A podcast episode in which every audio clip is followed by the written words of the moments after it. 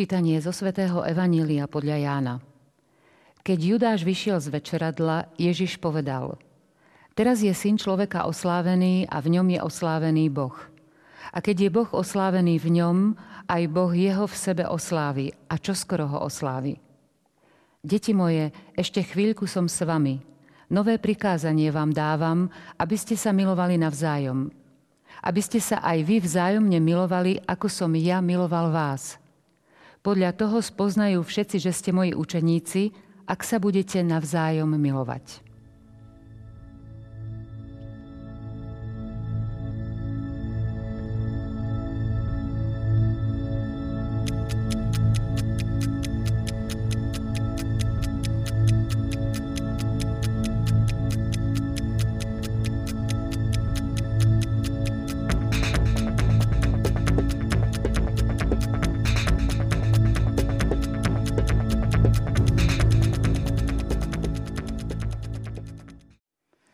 Teraz je syn človeka oslávený. Všimli ste si, vážení televízni diváci, v akej súvislosti povedal tieto slová pán Ježiš? Túto i ďalšie súvislosti prečítaného Evanília budeme rozoberať v ďalšej relácii EFETA. Srdečne vás vítame. Našim dnešným hostom je duchovný otec Vladimír Turzo. Vítajte. Ďakujem pekne. Otec Turzo, dnes hneď na úvod by sme si najskôr mohli zasadiť text, ktorý sme si prečítali. Aký je jeho kontext? Áno, to, čo sme počuli v, v tom úrivku, ktorý budeme čítať v nedelu vo Svetej Omši, je vlastne časť z 13. kapitoly Evanília svätého Jána. Aby sme mohli pochopiť tieto slova a jednak pochopiť to, že ako Ježiš môže hovoriť o tom, že je oslávený, hovorí o sebe ako o synovi človeka, je asi dobré začať tým, čo všetko sa v tejto 13. kapitoli Evangelia svätého Jána nachádza. V prvom rade Ježiš tu dáva príklad, konkrétny príklad lásky tým, že umýva učeníkom nohy. Vieme, že tam prebieha taký zaujímavý dialog medzi Ježišom a učeníkom Petrom. Peter sa zdráha, pane, ty mi predsa nemôžeš umývať nohy. Pretože on si Ježiša vážil, pre ňoho Ježiš bol majster a umývať niekomu nohy bola e, služba, úloha, ktorú robili otroci. To nikdy nerobili vznešení ľudia. Takže keď Ježiš túto službu poskytuje svojim učeníkom, tak naozaj sa znižuje až na úroveň otroka. Takže je pochopiteľné, že Peter sa zdráha. Ale pán Ježiš práve tým praktickým, touto, touto službou lásky, až otrockou službou, ich chce pripraviť na to, čo sme vlastne počuli a to je to prikázanie lásky. Potom prichádza označenie zradcu Judáša. Veľmi dramatická udalosť, ktorá sa tak nejak zasadzuje, teda do toho kontextu tak zvláštne. Judáš je označený za toho, ktorý zradí Ježiša krátko predtým, ako Ježiš dá tento príkaz lásky. Ja som si dnes doniesol ako predmet, ktorý nám má tak trošku priblížiť, ktorý nás má viesť týmto evanieliom, som si priniesol pohár s vínom a kúsok chleba. Pretože k tomu označeniu zradcu zo strany pána Ježiša dôjde vlastne tým, že pán Ježiš namočí smitku chleba do vína a podajú Judášovi. Pre nás je veľmi dôležité si uvedomiť jeden fakt, ktorý možno nám, tejto našej civilizácii, našej generácii, je dosť vzdialený. Celé evanilium e, smeruje k poslednej večeri.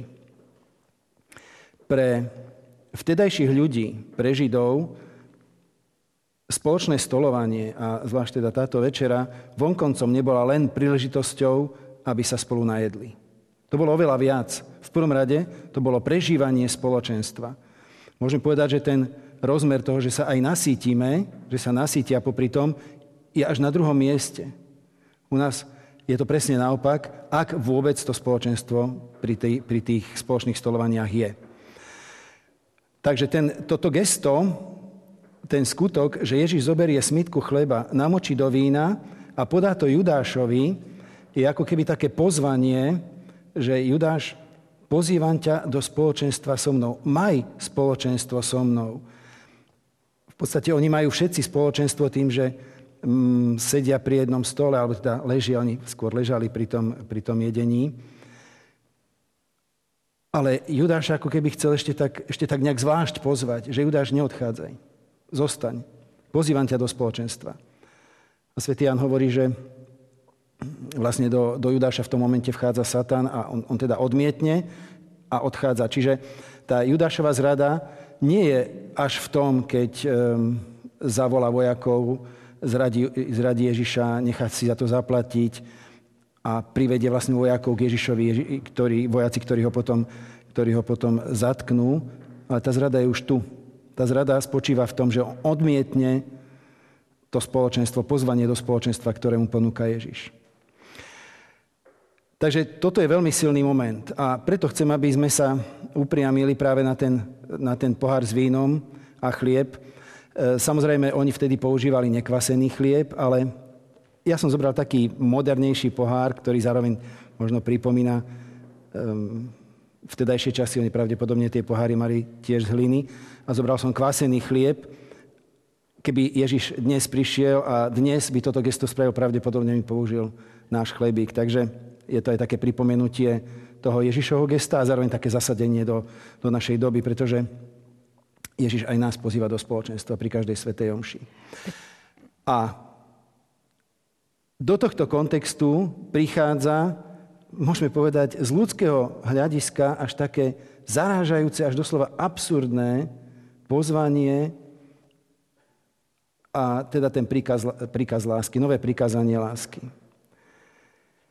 Pretože my vieme, Judáš ho zrádza.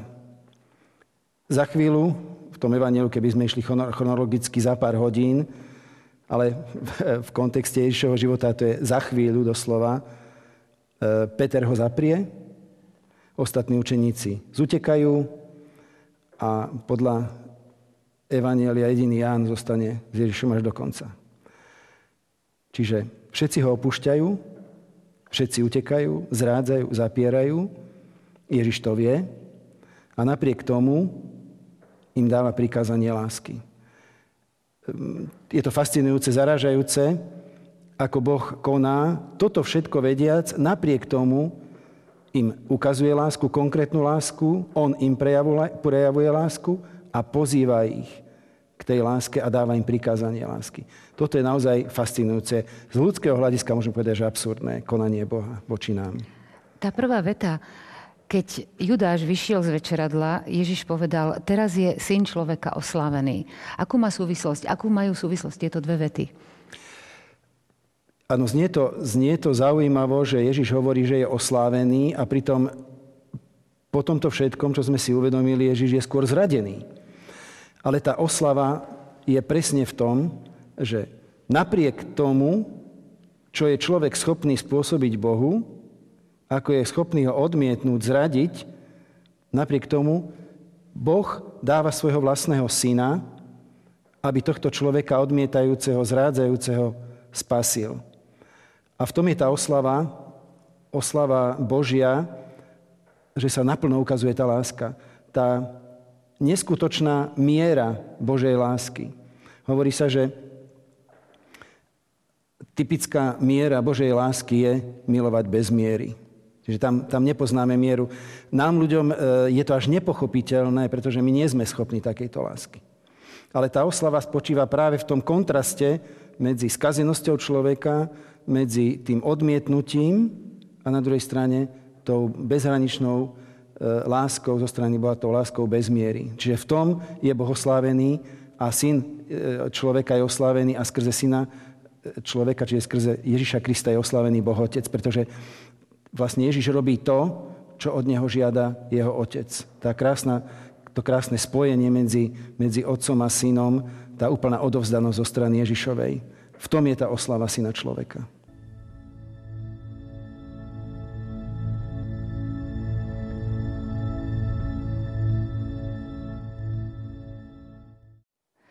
Hovorili ste v prvej časti o láske bez miery.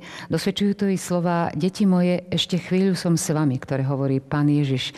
Sú to, je to oslovenie, ktoré nám je všetkým blízke, deti moje, či už od našich rodičov, alebo my ako rodičia. V akej súvislosti, alebo čo vy vnímate pod práve týmto oslovením? Priznám sa, že deti moje z Ježišových úst v kontexte poslednej večere mi zaznieva na jednej strane veľmi blízko, sympaticky, e, krásne, a na druhej strane tak zvláštne. Ja si totiž to predstavujem, že niektorí z tých učeníkov, z tých apoštolov, ktorí boli vo večeradle, boli starší od Ježiša. A teda po, Peter. No, predstavujem si, že aj Peter asi. A povedať starším, deti moje, môže byť zvláštne, ale e, samozrejme my si musíme uvedomiť, že svätý Ján používa aj symboliku eh, vo svojom evaníliu a teda nemôžeme za tým vidieť len takéto prvoplánové deti moje, ale veľkú hĺbku. Takže tých rozmerov je viac. Poprvé, Ježiš týmto dáva najavu tú spontánnu, takú blízku, ľudskú, ako ste vy naznačili, tú najbližšiu lásku, aká je vôbec medzi ľuďmi, to znamená medzi, medzi rodičmi a deťmi a medzi deťmi a rodičmi, toto je najsilnejšia láska asi, asi medzi ľuďmi, ktorá je. A Ježiš chce tú svoju lásku voči nám zasadiť práve takto. Do, tej, do toho najbližšieho, najprirodzenejšieho vzťahu, aký máme. Ďalšia vec, my si musíme uvedomiť, že vlastne Pán Ježiš, to je hlavná úloha, ktorú e, on plní, nám prináša lásku svojho Otca. Takže v tomto momente ja ho tak trošku vnímam ako interpreta, tlmočníka, sprostredkovateľa slov Boha Otca. A Otec sa k nám samozrejme prihovára ako deti moje. A ďalšia vec, ten posledný význam, na ktorý by som chcel poukázať v tom oslovení deti moje, je ten, že ten, kto predsedá tejto večeri, vieme, že je to Ježiš. A táto večera, pri ktorej Ježiš aj ustanoví Eucharistiu, bola pripomienkou Veľkej noci, to znamená oslobodenia z egyptského otroctva. A vždy ten, ktorý predsedal tej večeri, tak bol to väčšinou teda otec rodiny a k tým ostatným členom sa správal ako autorita, ako otec. Teda je pochopiteľné, že ich oslovoval deti. Čiže Ježiš tu vystupuje vďaka tomu oslovení ho tak vnímame a vystupuje ako ten, kto predseda večeri. Ďalšie, čo si uvedomujeme v súvislosti s týmto oslovením deti moje, je, že od 13. kapitoly Jánoho Evanielia, v podstate 13., 14., 15., 16. až po 17. kapitolu, vnímame tam jednu veľkú Ježišovú rozlúčkovú reč. Čiže Ježiš vie, že sa lúči so svojimi apoštolmi, so svojimi učeníkmi a odchádza k Otcovi. Ten, kto sa lúči, ten, kto vie, že odchádza zo sveta, zvykne spraviť také gesto, ktoré je veľmi silné a veľmi vážne a aj civilná spoločnosť ho považuje za veľmi vážne a preto má aj svoju právnu formu a to je testament. Čiže vnímame tieto Ježišové slova aj ako takú formu testamentu, ktorú, ktorý on odovzdáva tým svojim deťom. E, nadviažem na to, čo sme hovorili e, v tej kontextualizácii. Uvedomujeme si, čo všetko si, si Ježiš musel prejsť tej svojej mysli, že jeden ho zradí, ďalšieho zaprie a oni ho opustia. A týmto ľuďom on zanecháva testament. Väčšinou e, my ľudia sme takí, že keď robíme testament, tak odkazujeme veci, na ktorých nám záleží tým, na ktorých nám záleží a ktorým vieme, že nás nesklamú. Ktorým dôverujeme. Ktorým dôverujeme. Sa na nich. Je to úžasný prejav dôvery. Preto častokrát medzi ľuďmi dochádza k tomu, že niektorých, ten, ktorý ten testament píše, že, že niektorých vydedí. Pretože jednoducho povie, týmto ľuďom nedôverujem. A Ježiš tejto, tejto spoločnosti, ktorú sme opísali, spoločenstvu učeníkov, zrádzajúcich, opúšťajúcich ho, zanecháva testament. V tom vidíme znova taký prejav tej lásky bez miery. Človek, keď odovzdáva deťom, deťom niečo v testamente, sú to veci, na ktorých mu najviac záleží. To znamená, toto chcem, aby sa dostalo do správnych rúk. A to, čo im zanecháva, je práve ten príkaz lásky. To nové prikázanie lásky. Čiže my vnímame e, tieto Ježišové slova naozaj ako taký testament spoločenstvu učeníkov a skrze nich všetkým ľuďom, a to znamená aj nám, všetkým ľuďom, ktorí na tejto zemi žili a budú žiť.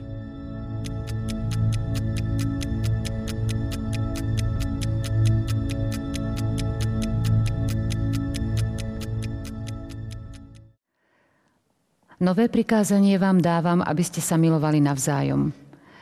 V obidvoch doterajších častiach ste hovorili o novom prikázaní pána Ježiša. O tom, čo odovzdal učeníkom, bol dokonca podstatou, toto nové prikázanie bolo dokonca podstatou toho testamentu. My sme, my sme svedkami toho, že aj v starom zákone máme prikázanie lásky. A v čom je, novinka, v čom je toto prikázanie nové? V podstate môžeme povedať, že celé sväté písmo nám hovorí o, o láske. V prvom rade samozrejme o láske Boha, ktorý miluje človeka a tým pozýva človeka k láske. Ale tých rozmerov tej novosti alebo novinky je niekoľko. Keď si napríklad nájdeme 19. kapitolu knihy Leviticus, čo je tretia Mojžišova kniha, tak tam sú veľmi konkrétne a presné ustanovenia, ktorými Boh pozýva k láske k blížnemu. Je dobre si možno aj uvedomiť, keď čítame Starý zákon, e, že Židia boli ľudia veľmi konkrétni. Oni neboli schopní rozmýšľať abstraktne, tak ako rozmýšľame my. Preto niekedy nám to môže prípadať také zdlhavé, že sa tam všetko vymenúva, doslova taxatívne sa tam vymenúva, ale e, treba jednoducho vedieť, že ten ľud bol taký a potreboval to takto vedieť. Takže tam je spomínané nepaberkujte, čiže nechajte na poli niečo aj pre tých, ktorí, ktorí prídu si, si zobrať z obilia s kláskou, napríklad vdovy, chudobní a podobne. Neokrádajte, e, neblížte jeden druhému. Také konkrétne ustanovenia. Čiže ten príkaz lásky k blížnemu je aj v starom zákone a toto nie je jediný, jediný, samozrejme jediný príklad, tých príkladov je viac, ale tento nám tak vystupuje dosť do popredia, tam je taxatívne vymenované, čo všetko človek jednoducho má robiť, respektíve čo sa vystrihať. Tá novinka zo strany Ježišovej je v tom, že Ježiš zvnútorňuje Boží zákon. Keď Ježiš vystúpi ako to máme na vrch blahoslavenstva, ako to máme v 5. kapitole Matúšovho Evanielia. E, začína tam blahoslavenstvami a potom celá tá reč nahore je vlastne takým predstavením nového zákona zo strany Ježišovej. Ježiš tam vystupuje ako novodobý Mojžiš, alebo ako novozákonný zákonodárca. A on všetky tie prikázania, ktoré boli v starom zákone, on ich zvnútorňuje. Napríklad. Bolo vám povedané, nescudzoložíš. Ale ja vám hovorím, už ten, kto žiadostivo hľadí na ženu, scudzoložil s ňou vo svojom srdci. Čiže Ježiš hovorí, v starom zákone ste mali opísaný vonkajší skutok a ja vám hovorím, že to musíte do svojho vnútra preniesť ten postoj. Čiže vystrihať sa už tomu pohľadu. A takýchto príkladov by sme mohli nájsť veľa. Čiže toto je to zvnútornenie zo strany Ježišovej, čo e, nachádzame teda hlavne v tej 5. 6. kapitole Matúšovho Evanielia. My sme ale v 13. kapitole Jánovho Evanielia a v podstate vo svetle tohto aj Ježiš ide dovnútra človeka. Takže pozýva k novému prikázaniu, ktoré vychádza zvnútra. To je jedna vec. Ďalšia vec, to, čo Ježiš žiadal, by nebolo možné, keby on sám zvnútra nezrekonštruoval, keď použijeme taký moderný výraz, ľudskú prirodzenosť. A práve tým, že Boh sa stáva človekom, že Boh nás vykúpi skrze svojho syna ako človek, že Ježiš ako syn Boží a zároveň ako dokonalý človek zomiera a vstáva z mŕtvych, zrekonštruuje tú padnutú ľudskú prirodzenosť a preto nám dáva vnútornú sílu. Čiže tu vidieť ten krásny súvis medzi tým zvnútornením. By sme si mohli povedať, keby nám túto sílu nedal, že Ježišu, prečo ten príkaz prenášaš dovnútra, z toho vonkajšieho správania, keď my na to nemáme silu, ale práve, že On nám na to dá silu. Čiže tá láska, ktorá vychádza zvnútra, môže vychádzať zvnútra, lebo Ježiš to naše vnútro uzdravuje.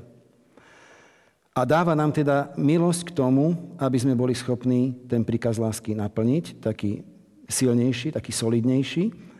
No a to najdôležitejšie zo všetkého je, že týmto príkazom lásky náš Ježiš, nás Ježiš vovádza do intimného vzťahu medzi ním a jeho otcom.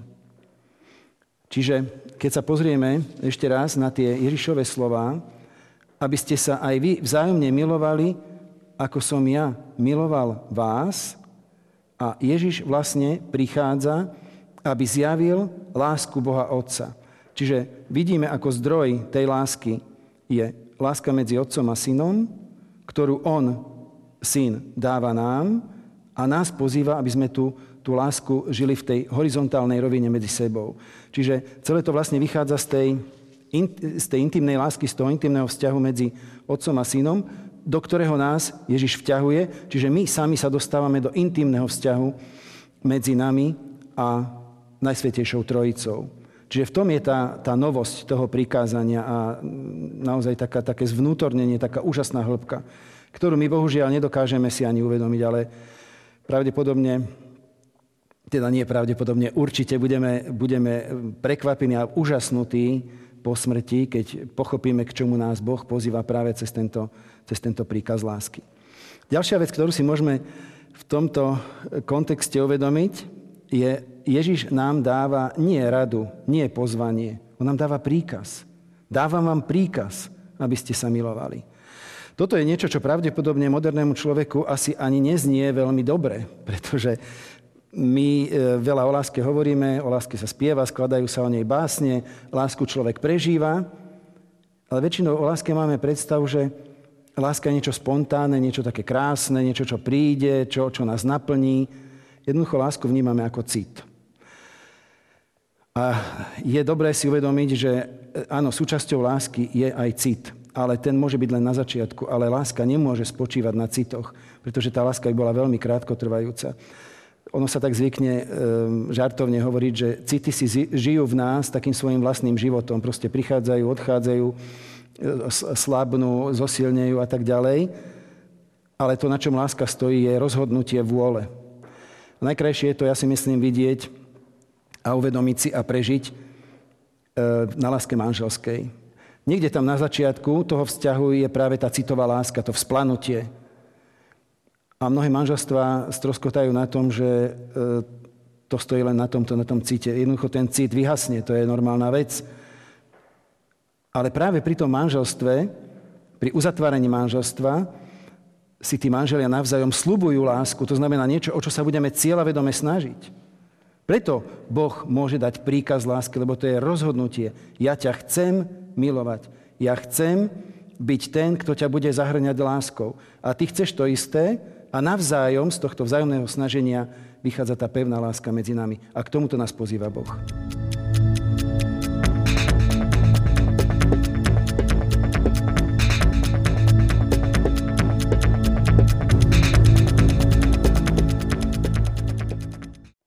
Podľa toho spoznajú všetci, že ste moji učeníci, ak sa budete navzájom milovať. Takže tu ešte pán Ježiš vysvetľuje, prečo sa majú vzájomne milovať preto vlastne budú spoznateľní. Môžeme povedať, že toto je také rozpoznávacie kritérium, ktoré nám pán Ježiš dáva, aby cudzí ľudia, cudzí v zmysle tí, ktorí nepoznajú Ježiša Krista, spoznali, že sme Ježišovi učeníci. A z tohto nám automaticky vyplýva, môžeme sa vrátiť k tomu, čo sme hovorili pred chvíľočkou, prečo nám Ježiš dáva toto ako prikázanie, Jednoducho to nemôže byť rada, to nemôže byť, že ja vám odporúčam. Jednoducho to je prikázanie. Toto je tak dôležité, že on, nám, on to musí klásť na naše srdce, ale zároveň to je rozhodnutie. Vy sa musíte rozhodnúť, lebo toto je veľmi dôležité. Toto je kritérium, podľa ktorého vás poznajú, že ste moji učeníci. Čiže inými slovami, vy budete mňa sprítomňovať vo svete jedine vtedy, keď budete žiť podľa tohto môjho prikázania. A my môžeme povedať, Kľudne to je s takou rukou na srdce, také spýtovanie svedomia, že dnešný svet vyzerá tak, ako vyzerá, že častokrát sa stiažujeme, ako vyzerá a vidíme v ňom veľa zla. Je to naša vina, nás kresťanov, že sme nedokázali naplniť toto nové prikázanie Ježiša Krista a nedokázali sme to zobrať za svoje a snažiť sa o to ako o niečo, čo je najdôležitejšie v živote. Čiže ja sa rozhodujem, že budem milovať Boha, ja sa rozhodujem, že budem pretože Boh prvý miluje mňa a že z tejto Božej lásky budem čerpať a budem tú lásku odovzdávať ľuďom. A v podstate to, čo prežívame v Eucharistii, je presne toto. Boh sa mi dáva, ja príjmam jeho lásku a táto láska ma naplní a potom som videm von z kostola, čiže Sveta Omša nekončí tým ite v mene Božom. Ona pokračuje, môžeme povedať, tým, že idem do sveta a tu Ježišovú lásku dávam ďalej. A toto je prikázanie. Čiže k tomu má Ježiš nielen, že povoláva, že mi, že mi to dáva ako radu, nie, on mi to prikazuje, pretože na tom to stojí a pada. Na tom stojí a pada celé naše kresťanstvo, aby sme túto lásku dokázali sprítomňovať. Stále mi to evokuje práve ten moment, že Pán Ježiš nás opäť učí seba darovať sa tak, ako On, nás, on nám ukázal tú lásku bez miery, učí tej láske bez miery aj nás. Ďakujem, otec Turzo, za vysvetlenie na prvý pohľad veľmi krátkeho evanília, ale veľmi bohatého. Ďakujem aj ja za pozvanie. Ďakujem aj vám, vážení televízni diváci, za pozornosť. Tešíme sa opäť na stretnutie na budúce. Dovidenia. Dovidenia.